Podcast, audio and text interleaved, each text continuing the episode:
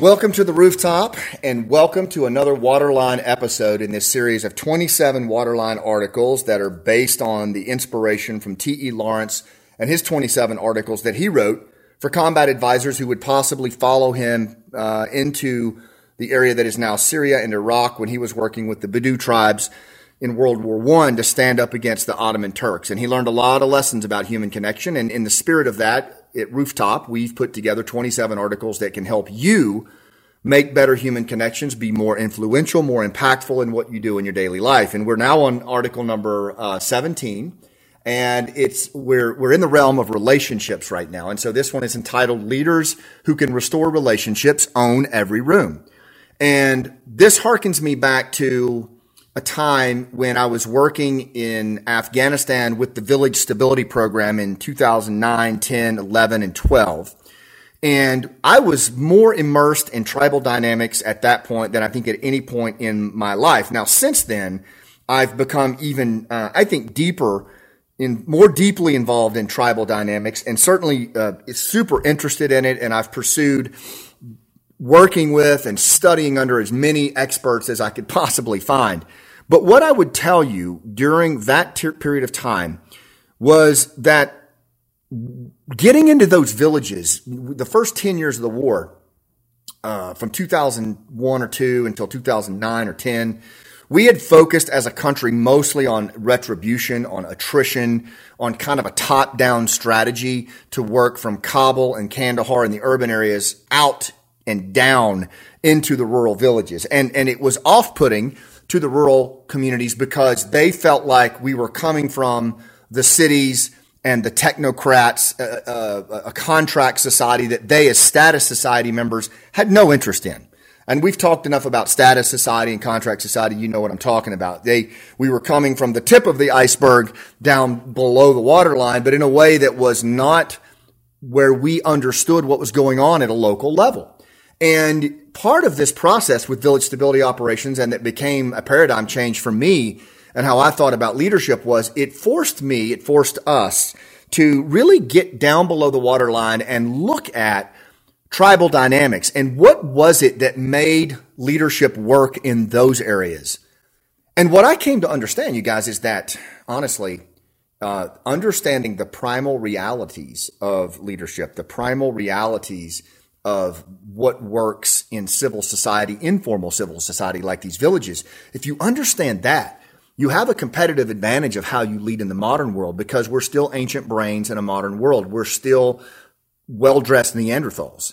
And, and one of the things that um, I noticed about tribal elders was that it really was not a lineage that was passed down from one elder to the next on who led those villages. They were very egalitarian in the sense that it was based on certainly your, your martial prowess, your ability to fight. It was also based on your relationship portfolio. We talked about that in the last article, number 16, about organizational relationships and, and those tangible and intangible linkages outside your network that that very much true in tribal society. In fact, the, the, the tribal elders, the Maliks who had connections to other tribes and back to the government, they typically were the ones who were able to um, influence more. But there was one other component, to, in addition to martial prowess, in addition to um, your your relationship portfolio, and it was the ability to restore relationships.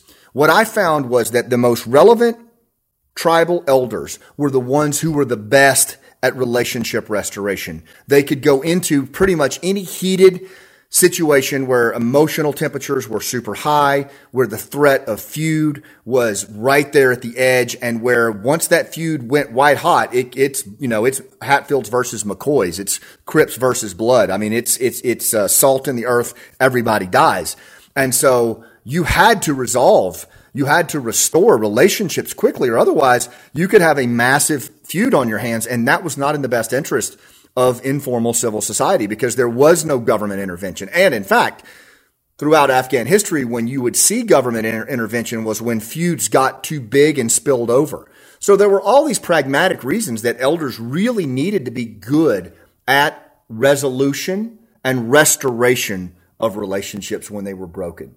And what I've come to believe is I think that's absolutely true in the world that we live in today.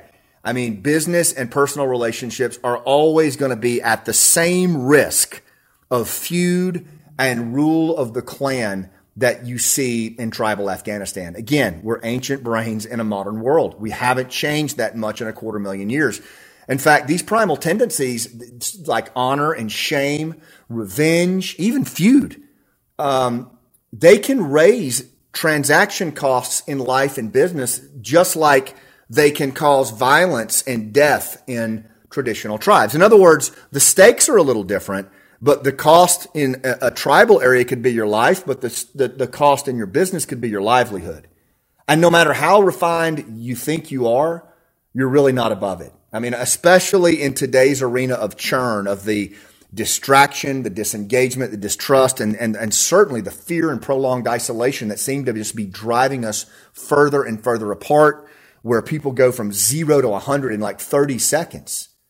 You know, and, and, and, and it was that way in Afghanistan because of 40 years of war and of, of the, of the heated tensions between tribal dynamics. And so for this reason, you know, elders from status societies like Afghanistan, they've always understood that the real impact, the power, the influence of getting below the waterline and restoring relationships is a, an innate, advantageous skill. It gives you a competitive edge.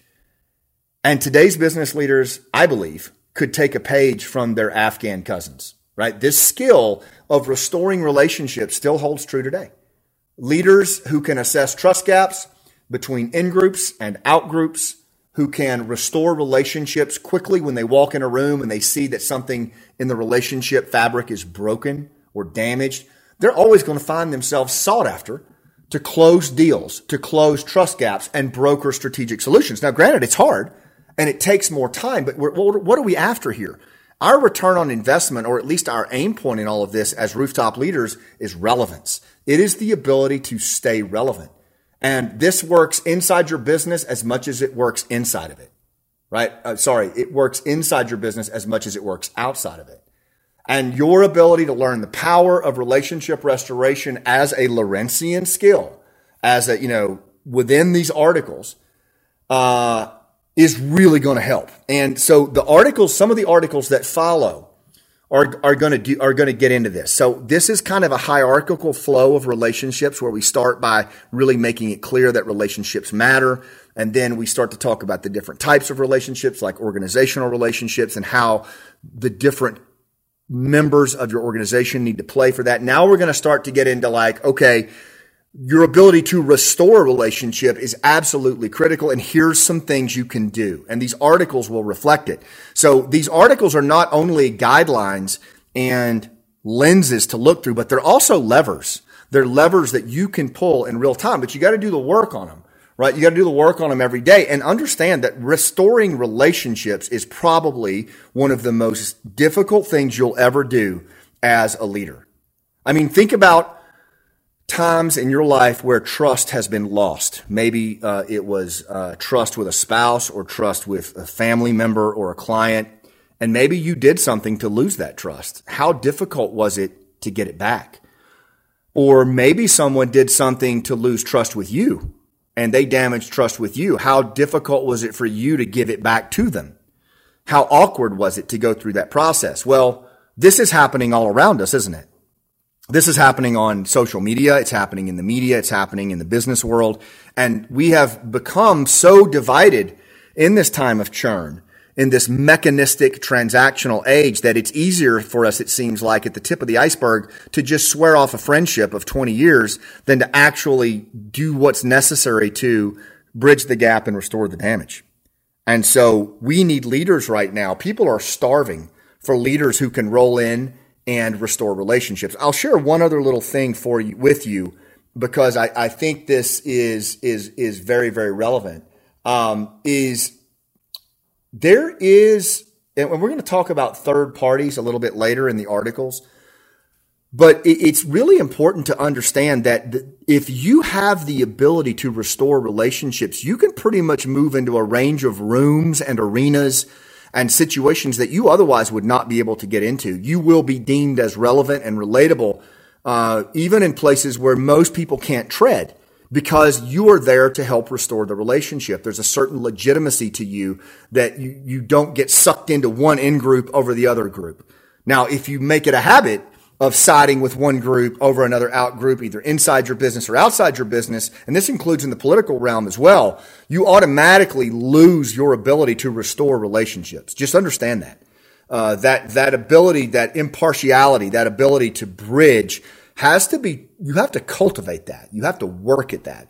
And so if you find yourself like right now in the time of churn, caught up in one partisan lane over another, and you're, you're, you're leveraging moral superiority or talking about those people over there, you know, and you're speaking of them with, with sinister contempt or with your teeth gritted, something to take stock of. You're probably caught up in the churn as bad as anybody else. And just know that your ability to bridge and restore relationships beyond your own in group are non existent.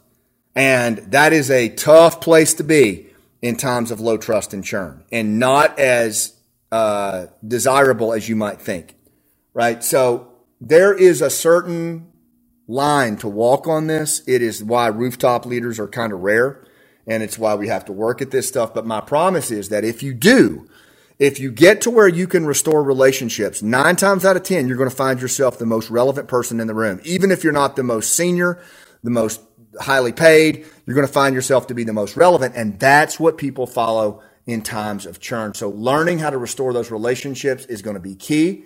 And we're going to talk about some ways that you can do that as Lawrencian skills in the next article. Until then, I'll see you on the rooftop.